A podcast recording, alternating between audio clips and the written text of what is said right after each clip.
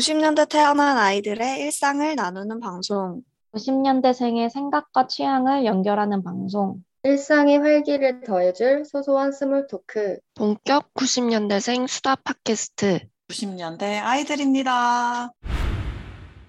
안녕하세요. 저는 요즘 다 빠져있으실 것 같긴 한데 이상한 변호사 우영우에 푹 빠져있는 단추입니다. 우트다 양트다 우! 네, 안녕하세요. 저는 헤어질 결심 보고 온 소시입니다. 나도 봤어. 아련하네. 유행에 편승하는.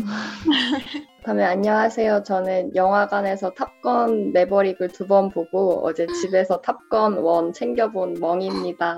완전 매니아인데? 나 한 번도 못 봤는데. 안녕하세요. 저는 지난주에 생일을 맞아 동생이 그 야키토리 오마카세를 사준 줄입니다. 궁금한데? 줄 생일 축하했어요. 내가 생일 축하해요. 안녕하세요. 저는 이제 PT를 시작하게 된 콩입니다. 와 건강. 아니 너무 표정이 좋아 보이지 않아? 굉장히. 톤이 달라진 것 같아요. 물론 어제가 첫 회였지만 한 거니까. 예뻐지고 막 좀 건강해지고 눈이 막 반짝반짝거려. 그니까 안광이 아주. 여기 되게 칭찬 감옥 같은데.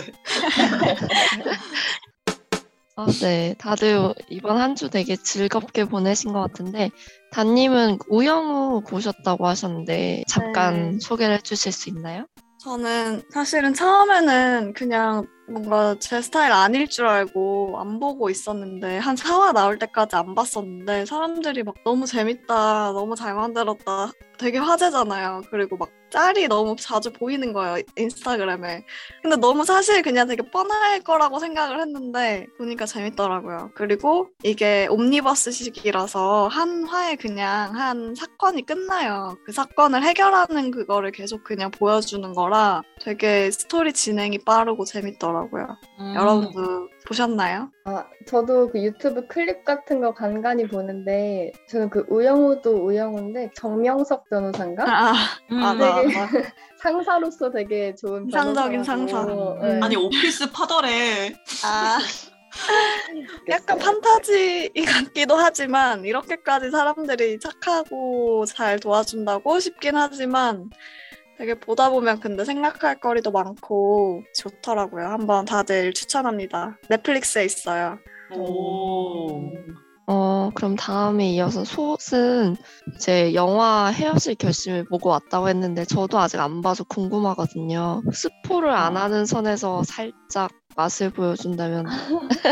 스포를 안 하는 선이 약간 어려운데 저는 생각해보니까 박찬욱 감독의 영화를 영화관에서 본 적이 없더라고요. 처음 영화관에서 본 건데 보자마자 이래서 감독상을 타는 거구만? 약간 이런 느낌이 되게 연출적으로 신기했어요. 저는 개인적으로 이게 약간 작품성이 있는데 대중성도 있기가 쉽지 않을 것 같은데 그걸 하니까 저 감독님이 되게 유명한 감독님이 되는 거구나 그런 생각이 들었고 생각보다 시간이 엄청 빨리 가고 약간 저 사람들 어떻게 되려고 저러나 여기까지. 더 가면 스포야. 여기까지. 뭐야 여기까지가 스포야. 왜 아무것도 난 듣지 않았는데 1g도 듣지 않은 것 같은데. 저도 봤거든요.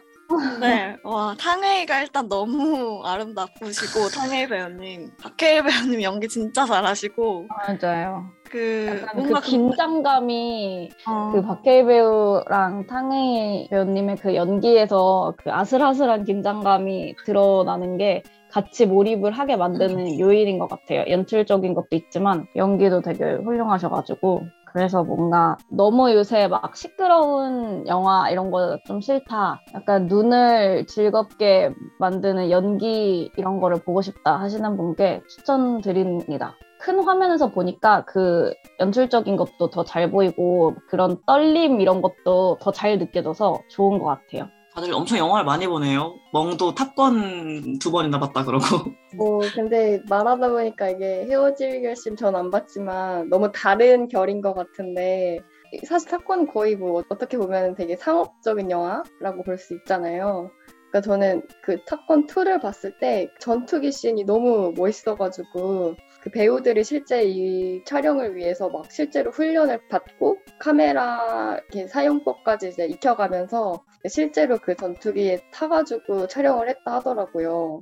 그걸 그냥 비하인드를 보고 보니까 너무 멋있어서 한 번 더 보고 어제는 집에 와서 탑건 그 원도 봤거든요. 그거 웨이브에 있어요.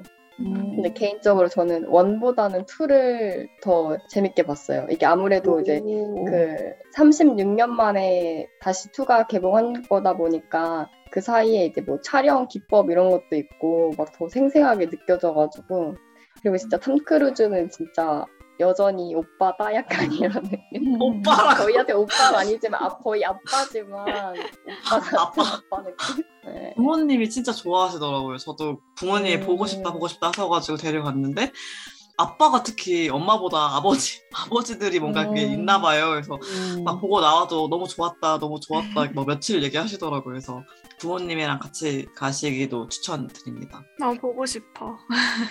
나 영화관에서 보는 거 추천드려요. 그냥 영화관에서 사실 봐야 될 영화일 것 같아요. 요즘 영화 꽤 재밌는 게 많아. 그래서 한 번 더 보면 진짜 아이맥스를 보고 싶다 이 정도인데 지금 토르가 개봉하면서 그런 아이맥스 가면 토르가 다 가져가가지고 좀 아쉽습니다. 줄은 그 무슨 토리 오마카세?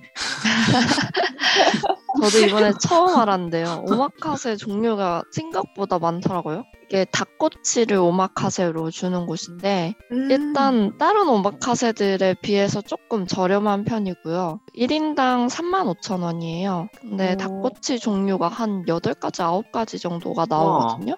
거기에 뭐 토마토랑 뭐 메밀국수랑 디저트랑 뭐 이렇게 코스가 쭉 나오는데 닭고기를 이렇게 다양하게 먹을 수 있다니? 약간 이런 생각이 들 정도로 엄청 다양한 종류의 닭꼬치 요리를 맛볼 수 있어서 좋았고, 닭가슴살이 뻑뻑하지 않고 이렇게 쫄깃할 수가 있나? 느낄 수 있었습니다. 궁금하다, 어딘지. 플레임이 뭐라고요? 그거는 그러면 나중에 공개하는 걸로. 햇님은 PT를 시작하셨다고 했는데 요새 그래서 그런지 아까 정말 건강해 보이는 것 같아요. 어제 첫날이긴 하루 갔다 오긴 했는데 심지어 어제 그 하루도 그 PT 선생님이 시간을 잘못 쟀다고 나한테 막 큰절을 하면서 죄송합니다 15분 늦을 것 같습니다. 그래서 하는데 시간을 되게 일찍 했어요. 막 제가 아침에 늦게 일어나는 편이어가지고 그 도수 치료가 끝나면서 딱 그 시간에 넣어가지고 아침 10시로 잡아놨거든요, PT를. 그러니까 뭔가 하루가 되게 길더라고요. 원래 저는 2시쯤 일어나는 사람이기 때문에 10시에 뭘 하니까 계속 깨어있어서 좋고, 저는 약간 그 말을 뜨는 걸 되게 안 좋아해가지고 PT 받을 때도 이렇게 약간 정적의 순간 그게 되게 싫어하거든요. 근데 뭐 인간 강사 느낌처럼 막 쉴 새 없이 막 여기 이 부위는 뭐고 이 부위는 뭐고 설명하시길래 여기 되게 괜찮다. 어색하지 않게 잘할 수 있겠군. 수업도 되게 잘하시는 것 같아가지고 괜찮은 것 같아요. 그래서 잘 해보려고 합니다. 일단 10회를 끊어놨는데 제가 끝나고 또 한번 후기 들려드릴게요. 화이팅입니다. 좋네요. 그러면 오늘 이야기 시작 전 저희 메일 주소를 알려드릴게요. 방송을 듣고 하고 싶은 이야기나 후기, 그리고 같이 다루고 싶으신 소재가 있다면 90kids@naver.com으로 보내주세요. 여러분들의 이야기 기다릴게요. 여러분들은 갑자기 일주일 동안 스마트폰을 전혀 사용할 수 없게 된다면 어떨 것 같으세요? 네, 이제 때려야 뗄 수 없는 그런 존재가 되어버린 것 같은데요. 실제로도 우리나라 스마트폰 보급률이 95%에 달했다는 기사를 읽은 적이 있어요. 60대만 해도 98%가 사용할 정도로 이제는 정말 모두가 스마트폰을 가졌다는 말이 과장이 아니게 되었는데요. 그래서 오늘은 나의 스마트폰 히스토리와 최근에 자주 사용하는 앱에 대해서 이야기를 나눠보려고 합니다. 가장 먼저 스마트폰 이야기부터 해볼까요? 저희가 이제 처음 스마트폰 샀던 때로 시간을 돌려서 이제 생각을 다시 해봅시다. 언제, 어떤 상황에서 스마트폰을 구매를 하게 되셨나요? 가장 맏언니인 단님?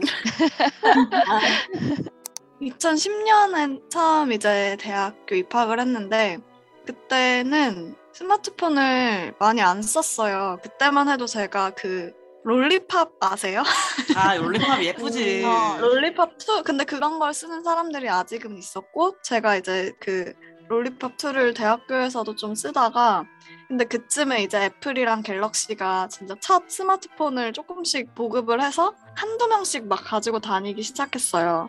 그래서 저는 2011년에 갤럭시로 처음 시작을 한 것 같아요, 스마트폰. 근데 처음에는 진짜 뭔가 예쁘지도 않고 그런 느낌? 이상한 느낌이었던 것 같아요. 다시랑 시기가 엄청 비슷한데 저는 2010년에 재수를 하고 있었기 때문에 그 재수학원에서도 그 롤리팝도 진짜 많았고 햅틱! 맞아. 그 주사위 굴리는 햅틱이 진짜 인기 많아서 다들 그걸 들고 다니고, 스마트폰 가지고 있는 친구들은 한 명도 없었던 것 같아요. 저도 그냥 삼성 그냥 일반 핸드폰 쓰고 있었던 것 같고, 삼수를 했을 때 그때 샀는데 그때 아이폰으로 시작했어요, 저는. 그래서 아이폰은 뭔가 그래도 이게 편견인가? 그때 당시 되게 예쁘다 생각하면서 되게 소중하게 가지고 있었던 기억이 나네요. 좀 무거웠어요, 그리고. 맞아, 엄청 무거웠어. 저도 12년도에 재수 끝난 그 11월 겨울에 샀거든요. 제가 이제 원래 쓰던 거는 그 매직콜, 그 폴더폰 매직콜 기억나시나요? 알지. 그리고 샀던 건 지금은 없는데 LG 뷰2 혹시 아시나요? 이게 거의 한 정사각형에 가까운 핸드폰이거든요. LG에서 나온 옵티머스 뷰2. 그때 한동안 잠깐 반짝 유행했다가 금방 사라진 스마트폰이 처음 스마트폰이었습니다. 다들 뭔가 스마트폰 기종이 되게 달랐네요. 줄은 뭐 어땠어요? 저도 약간 마찬가지로 멍처럼 재수할 때는, 근데 사실 전 재수할 때는 아예 폰을 없애버렸어가지고 뭘 썼는지 잘 기억이 나지 않는데, 저도 대학 들어오고 나서 스마트폰을 처음으로 샀던 기억이 나고, 기종은 정확하게 기억 안 나는데 갤럭시로 샀었어요. 톳은 어땠나요? 저는 지금 기억이 잘 안 나서 막 검색을 하고 있었는데, 저는 갤럭시 그 노트로 시작을 했던 것 같아요. 오, 특이하다. 나도 나 나중에 노트 썼어. 좋아. 그게 뭔가 그 펜이 있으니까, 제가 학생이니까 그때 펜을 친숙해서 저거 편하겠다라는 생각을 그냥 했던 것 같은데, 제가 2010년도 왜 이렇게 누가 이렇게 웃는 거야? 왜 아니 웃는 그냥 거야? 아니 핸드폰도 그렇게 학업적으로 연결해서 산다는 너무 나들어. 그때도 한결같구나, 10년 전도. 네. 약간. 제가 고등학교 1학년 때 2010년도에 스마트폰이 이제 나와가지고 그때 주위에서 조금씩 샀던 것 같고, 뭔가 고등학교 저 2, 3학년 때는 애들끼리 좀 카카오톡으로 얘기했던 기억이 있어요, 그때. 그래서 그때는 좀 스마트폰을 생각보다 애들이 빠르게 샀던 것 같다라는 생각이 드는 것 같아요. 그래서 저도 2011년도인 것 같은데 그때 노트로 사가지고 들고 다녔던 것 같아요. 노트였던 것 같아요. 되게 신기하네요. 저도 근데 11년도 내가 고3이었을 때여가지고 기억나는 거는 반에서 약간 몇 명 없었던 것 같아요. 한 2-3명 정도만 스마트폰 가지고 있었고, 나머지는 폰이 없었던 친구는 없었던 것 같고, 거의 다 폴더폰을 쓰고 있었던 추세였고, 저도 아까 다님이 말한 것처럼 되게 특색이 없다고 해야 되나? 그 폴더폰은 막 꾸미는 재미라든지 이런 게 있었는데 다 똑같이 생겨서 저걸 누가 쓰나 이랬는데, 이제 모두가 쓰는 그런 상황이 오게 된 게 뭔가 새삼 신기한 것 같아요. 네, 그럼 저희 자연스럽게 두 번째 주제로 넘어갈게요. 그 가장 먼저 그럼 설치한 앱은 무엇이었는지 그것도 좀 이야기를 해볼까요? 아마 카카오톡이랑 페이스북 제일 먼저 설치한 것 같고, 저도 저거 너무 추억인데 푸딩 카메라가 진짜 인기 어플이었어요. 그러니까 카메라인데 막 그 필터도 많고 막 찍으면 그 감성적으로 나오는 그런 카메라였는데, 그거를 다운받아서 엄청 사진을 많이 찍었던 기억이 나네요. 지금으로 치면 뭐 스노우 같은 건가요? 맞아. 몰라요? 푸딩 유명했는데? 푸딩 모르는구나. 푸딩 이제 없나봐. 너무 슬퍼. 지금도 있는 거 아니었어? 근데 약간 스노우랑은 느낌이 다른 게 좀 필카 감성이어서 약간 지금의 인생 네컷이나 그런 영화 프레임 같은, 그래서 오히려 지금도 되게 인기 많을 것 같은데 지금까지 살아있었으면, 지금 없어졌나 봐요. 안 돼. 나도 근데 카카오톡 제일 먼저 설치했던 것 같고, 그러니까 뭔가 스마트폰을 살면 카톡을 깔아야 된다 막 이게 공식처럼 해서 저 노란 거 뭐지 하면서 그때 되게 어색해하면서 그걸 깔았던 기억이 나고, 다시 푸딩 카메라 얘기하니까 저는 재수 시절에는 딱히 핸드폰을 많이 쓸 일이 없으니까 어플 잘 기억이 안 나고, 대학 때 B612인가? B612 그거가 그 짧은 동영상 같은 거 찍는 거예요. 한 5초 정도? 맞아. 그걸로 진짜 온갖 동영상을 다 찍고 다녀서 제 추억은, 엔드라이브에 있는 추억은 다 B612가 만들어줬다. 그때 그 유행했을 때 기록들이 되게 많아요. 그래서 그것 때문에. 지금 다들 안 쓰는 것 같더라고요. 없어졌는지. 진짜 그 당시에는 그게 좀 많이 쓰였던 것 같아요. 예쁘게 찍거나 아니면 재밌게 찍거나 할 때 전 B612는 좀 기억이 나는 것 같아요. 저 같은 경우에는 저도 카카오톡은 뭔가 무조건 깔아야 되는 거, 그리고 친구들이 다 쓰니까 나도 이걸로 소통을 해야 된다는 그게 좀 있어서. 그리고 그 당시에 왜 문자는 R이라든지 뭐 이런 거 무료가 아니었는데 카카오톡은 무료였잖아요. 인터넷만 연결되면. 그래서 많이 쓴 걸로 아는데, 그러다 보니까 좀 카카오톡을 가장 먼저 깔았고, 저는 그 다음으로는 페이스북을 설치를 했던 것 같아요. 딱 저희 고등학교 다닐 시절부터 페이스북이 굉장히 유행을 하기 시작했는데, 당시에는 이제 공부를 해야 된다는 그런 생각 때문에 일부러 가입을 안 하다가 전 딱 재수 끝나자마자 바로 가입을 해서 막 온갖 친구들한테 다 추천을 다 걸고 다녔었거든요. 조일스럽다. 네, 그래서 저는 페이스북이 좀 생각이 나는 것 같아요. 저도 그 제일 먼저 설치한 게 카카오톡인데, 이제 카카오톡 깔면서 제일 신기했던 거는, 그 이제 문자는 보낼 때 바이트수 제한이 있는데 카톡은 아무리 길게 보내도 다 공짜잖아요. 맞아. 그게 제일 신기했고, 그리고 그 당시에 제가 엄청 빠졌던 게임이 있었어요. 아이러브 커피라고.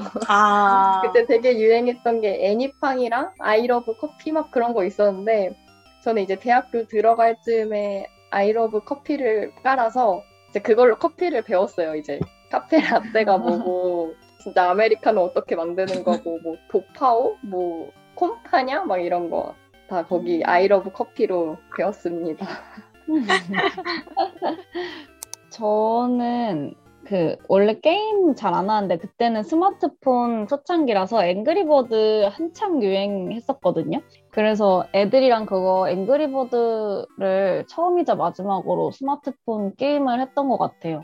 그게 마지막 게임이야? 네, 저 그 이후에는 스마트폰 게임 그냥 완전 옛날 게임, 이제 구슬 깨는 거 막 이런 거 좀 하다가 말았거든요. 그래서 네, 앵그리버드 생각이 제일 많이 나네. 요새는 안 하겠죠? 앵그리버드? 아무도?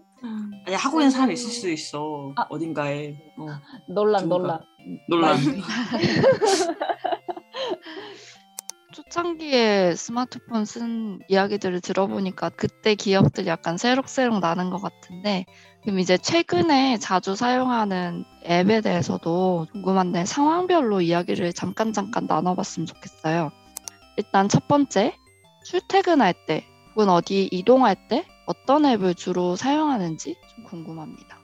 저 같은 경우에는 멜론으로 아직도 많이 음악을 듣고 있어서 멜론을 켜거나, 그리고 카카오톡 이용을 하고, 지도 앱은 카카오 지하철 사용하면서 이동을 하는 편이어가지고 뭐 한 그 정도를 많이 쓰는 것 같아요. 카카오 맵이나 카카오 지도 쓰면서 뭐 손으로는 카카오톡 들어가고 멜론으로 음악 듣고.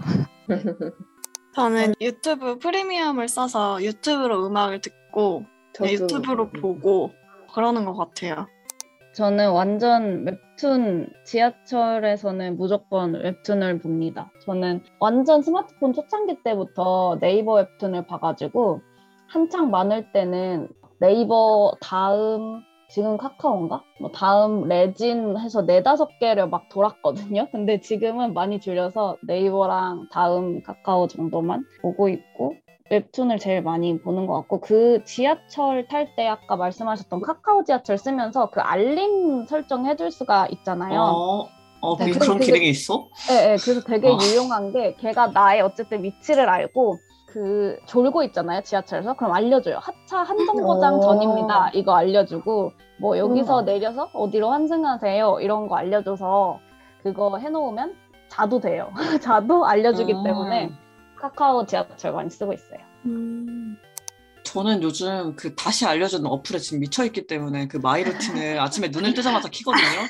그래서 하나를 소거를 해야지 하루를 좀 시작하는 느낌이 들어가지고, 거의 약간 거기에 지금 약간 노예처럼 살고 있기 때문에 그 마이루틴 어플을 아침에 켜고 저는 출퇴근 시간이랄 게 없기 때문에 유튜브 백그라운드 재생으로 전 노래를 안 듣고 토크를 계속 들어요. 그 백그라운드 재생해놓고 다른 일을 저는 항상 그 PIP 모드 선호하기 때문에 두 어플 동시에 해야 돼. 그러니까 웹소설을 켜면서 유튜브 토크 듣고 이렇게 두 개를 항상 동시에 켜놓고 활동을 많이 하고, 저는 이제 다른 친구들이랑 다르게 지하철 어플 이런 거 사실 쓸 일이 별로 없어서 차라리 SRT, KTX 어플을 되게 잘 보고 있고, 특히 그 SRT 같은 경우는 그게 꼭 모바일로 해야 돼요. 왜냐면 그 표가 자리가 진짜 안 나기 때문에 계속 새로 고치면서 바로 주워서 바로 결제해야 되기 때문에 이게 참 스마트폰이 좋은 것 같으면서도 좀 이제 나이대가 좀 있으신 분들은 어려울 수도 있겠다. 그러니까 이렇게 주워가면은 자리가 없으니까 좀 그런 생각?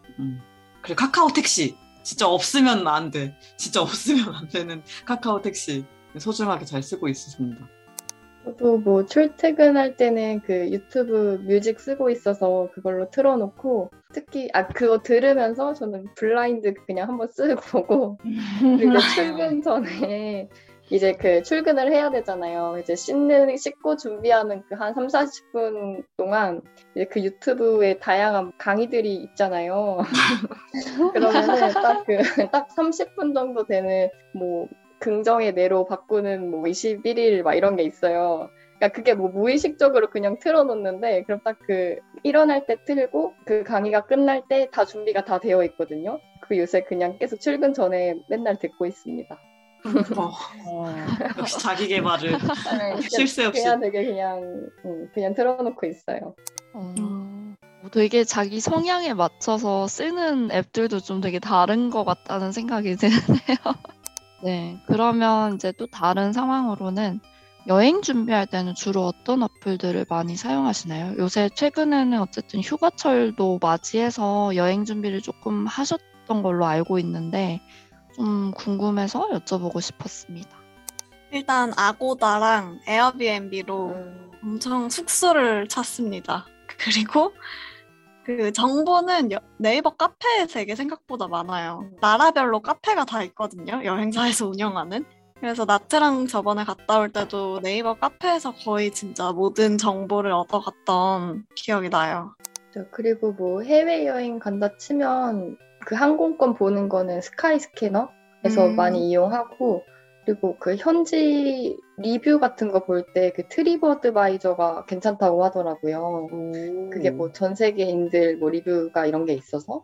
그리고 근데 구글 리뷰가 제일 정확한 것 같기는 해요. 네, 저도 그 네이버 카페에 많이 들어가가지고 그래도 뭔가 고전적인 게 제일 정보가 많긴 하더라고요. 맞아. 네이버 카페에서 주로 여행 정보를 얻습니다. 그 요새는 뭐 해외뿐만 아니라 그냥 국내 뭐 어디 갈지 찾을 때도 그냥 인스타 들어가면 근데 다 있더라고요. 콩님이랑 솜님은 따로 쓰시는 게 없으신가요? 여행 잘 안 좋아하기 때문에 여행 어플 잘 모르긴 하는데, 에어비앤비 국내 여행 다닐 때도 숙소는 에어비앤비가 좀 편한 것 같고, 그냥 기차표 똑같이 그런 거 구부하고 인스타그램 같은 데서 어디가 맛있는지 찾아보고 다 그거 비슷한 것 같아요. 저도 똑같은 것 같아요. 상황으로는 마지막인데요. 자기 전 누웠을 때 마지막으로 쓰는 어플은? 마지막으로는 항상 저도 유튜브인 것 같은데 유튜브 쓰기 전에는 저는 그 마일드 리프트라고 롤 게임이 있거든요. 모바일 있어요? 모바일용 롤이 있는데 제가 그거를 코로나 이후부터 엄청 빠져가지고 그걸 진짜 하루에 최소 한 판씩은 하는 것 같아요. 그래서 그거를 하고 일단, 그리고 이제 진짜 자야 될 때, 잠이 안 올 때 특히 유튜브에서 그런 것들이 있어요. 잠박사나 뭐 이렇게 그 채널이 있어요. 잠이 잘 오게 뇌파 소리를 들려주는? 그러니까 뭐 예전으로 치면 저희 우리 공부 열심히 할 때 그 MC스퀘어 유튜브로 만들어준 유튜브용 MC스퀘어가 있구나. 있어요. 잠이 잘 오는 무의식 수면 뭐 뇌파 이런 게 있거든요. 근데 저한테는 좀 효과가 있었어요. 진짜 제가 좀 잠을 잘 못 자는 편이어서 그거 틀어놓고 자면 좀 잘 오더라고요. 그래서 그게 마지막으로 사용하는 어플 아닐까. 저도 되게 비슷한데 그 자기 전에 막 유튜브로 이것저것 보다가 이제 저는 그 수면송으로 지브리 음악 한 3시간짜리 이런 거 있거든요. 그런 거 틀어놓고 자면은 되게 뭔가 어느 순간 자고 있더라고요. 그게 그냥 루틴이 된 것 같아요, 진짜. 저 같은 경우는 저는 그 웹소설 회차 이후로 정말 웹소설에 더 빠졌기 때문에 그때 소개했던 그 데뷔 못하면 죽는 병 걸림을 지금 다 전증을 다 완료하고 지금 다시 새로운 시즌이 연재되고 있는데 월화수목금 연재를 하세요. 그래서 저녁에 항상 올라오는데 그런 걸 꼭꼭 챙겨보고 자기 전에 항상 이렇게 누워서 보다가 이렇게 잠드는 것 같아요. 어디까지 읽었는지 모르게. 극적으로 잠드네요. 저도 유튜브 보고 뭔가 유튜브를 봐야 하루에 마무리가 되는 것 같은 그런 느낌이 있어가지고 유튜브 많이 보고 저 먹방을 봐요, 밤에. 공부할 때는 또 햇님 언니의 먹방을 틀어놓다가 그럼 이제 좀 먹고 싶은 게 너무 많아지면 자기 전에 먹방들을 좀 보다가 자고 그리고 하루치의 웃음을 유튜브로 채우고 잔다는 느낌이 있어요. 그래서 막, 채워야 되나요? 할당량이 있나요? 하루에? 내 하루의 마무리 오늘 웃음이 없었다 이런 느낌이 나가지고 막 바퀴 달리니 보고 예능 짧은 예능 있잖아요. 최근에는 막 미노이의 요리조리 뭐 이런 거 보고 그러고 웃음치 채우고 잡니다. 다들 재밌는 걸 많이 보시네요. 저도 뭐 웹툰 정도 보고 유튜브 좀 깔짝이다가 자는 편인 것 같고 진짜 잠이 저는 요새 좀 늦게까지 좀 깨이는 편이어가지고 너무 자고 싶은데 잠이 안 올 때는 저도 단님처럼 약간 수면 명상 뭐 이런 거 유튜브에 찾아가지고 보는 편이에요. 그러면 진짜 5분 만에 잠이 드는 그게 있어가지고 되게 신기하면서도 끝까지 들어본 적이 없어서 뒤 내용이 좀 궁금하기도 하고 네 그렇습니다. 이외에도 혹시 막 최근에 사용했던 앱 중에서 좀 인상 깊거나 좀 추천해주고 싶다고 생각하신 앱이 있다면 좀 자유롭게 얘기해 주셔도 좋을 것 같아요. 되게 저한테는 되게 마음에 들었던 앱인데 모티베이션이라는 앱이에요. 나 그거 알아. 알아? 인스타 광고로 봤는데 그러니까 이게 그냥 명언을 계속 보여주는 어플이거든요. 그리고 이제 알람 설정해놓으면은 갑자기 이제 그 명언 알람이 떠요. 그냥 뭐 당신은 할 수 있어요. 뭐 이런 말이라든지 그냥 이게 툭툭 떠요. 저 되게 막 저한테는 되게 너무 유용한 앱이에요. 그래서 가끔 회사에서 막 너무 힘들거나 할 때 화장실 가가지고 그냥 이거 계속 이렇게 넘기면서 볼 수 있어요. 명언이 그냥 계속 나와요. 인스타 피드 보듯이 그냥 그런 거 볼 때도 있고 되게 저한테 뭔가 딱 일상적인 일 하고 있다가 그 알람을 딱 보면은 뭔가 환기가 되는 그런 느낌? 근데 이게 되게 잘 맞는 사람은 잘 맞는데 뭐 그냥 별로 감흥 없는 사람들도 꽤 많을 것 같기는 해요. 저는 최근에 다운받은 것 중에 진짜 좋았던 게 블림프라는 어플인데 이게 약간 일상에서 힐링을 느끼게 할 수 있는 그런 멘탈 관리 어플이다. 이래서 저는 궁금해서 다운받았는데 ASMR은 되게 많잖아요. 근데 이건 뭐냐면 갑자기 이제 어디 쾰른 대성당의 성가 연습, 뭐 북유럽의 숲속 산책, 하늘이 보이는 도서관의 열람실 막 이렇게 해서 그걸 누르면 영상도 같이 나와요. 그 장소의 소리와 영상을 봐서 지금 당장 어디로 떠나고 싶을 때 그거를 딱 틀어놓으면 공부하는 거 집중할 때도 좋을 것 같고 잠 잘 안 올 때나 회사에서 스트레스 받을 때도 켜놓으면 좋을 것 같더라고요. 이 스토리텔링이 너무 좋아. 다운받아보세요. 되게 재밌는 어플이네요. 저도 한번 설치해서 봐야겠어요. 직장인들의 애환이 느껴지는지. 정말 다들 엄청 힘드신가 봐요. 뭔가 마인드 컨트롤을 해야 되는. 필요해. 네, 오늘은 이렇게 간단하게 스마트폰과 앱에 대해서 이야기를 나눠봤습니다. 그럼 마지막으로 금주의 키템으로 넘어가 볼게요. 금주의 키템은 저희 90년대 아이들이 이번 주에 추천하고 싶은 아이템을 자유롭게 소개하고 영업하는 코너입니다. 키템 가져오신 분 있나요? 저 아까 맨 처음에 언급했던 그 야키토리 오마카세 집을 추천하고 싶은데요. 여기는 야키토리목 신사점이고요. 그 신사동에서 되게 걸어서 한 3분 정도 거리에 있어요. 아까 말씀드렸듯이 1인당 한 35,000원 정도고 근데 주류가 필수여서 한 잔 이상씩은 시켜야 되는데 맥주가 일단 10,000원이라는 되게 착하지 않은 가격이지만 그래도 그거를 포함을 해도 다른 그 오마카세보다는 조금 저렴한 편이어서 너무 막 비싼 오마카세를 처음부터 시작하기 부담스러우시다면, 그리고 날 것을 먹으면 좀 탈이 나시는 분이라면 이렇게 잘 익힌 닭꼬치 오마카세를 한번 드셔보는 게 어떠신지 추천드립니다. 네, 여름이니까 좋다. 회 대신에 앱 하니까 생각난 건데, 최근에 그 경주 여행 갔을 때 친구들이랑 앱으로 다 같이 간단한 게임들 할 수 있는 앱이 있더라고요. 네, 그 아세요? 뭔가 알 것 같은 테템이라는 그 어플인데, 들어가면은 한 사람이 이제 방을 파서 QR 코드가 나와요. 그러면 그 QR로 다 같이 접속을 하는 거예요. 그러면은 되게 다양한 게임이 있는데, 저희는 라이어 게임을 거기서 엄청 많이 했거든요. 그래서 라이어 게임이나 아니면 진짜 단순하게 막 두더지 잡기 같은 것도 있고, 막 순발력을 요하는 이런 게임들도 있고, 라이어 게임 같은 것도 있고, 마피아도 있어요. 그래서 그런 거 여행 가셨을 때 친구들이랑 다 같이 해보면은 좋을 것 같아서 추천을 드립니다. 텐텐이라는 어플이죠. 네, 텐텐. 텐텐. 텐텐. 그래서 그냥 그 앱스토어에 가가지고 텐텐 치면은 나오더라고요. 우리 때 텐텐은 영양제였는데 어플이 있구나. 근데 약간 영양제처럼 빨간색 모양의 그런 빨간색. 거기서 참고한 건가? 아니겠지. 텐텐 추천드립니다. 오늘의 90년대 아이들의 이야기는 여기까지입니다. 다음 회차에서는 제가 호스트인데요. 커리어에 대한 고민이라는 주제로 이야기를 나눠보려고 해요. 관련해서 저희와 함께 나누고 싶은 이야기가 있으신 분들은 저희 메일이 있죠. 90kids@naver.com 여기로 사연 많이 보내주세요. 여러분과도 함께 이야기하고 싶어요. 메일이나 댓글로 꼭 남겨주세요. 그럼 지금까지 90년대 아이들이었습니다. 안녕.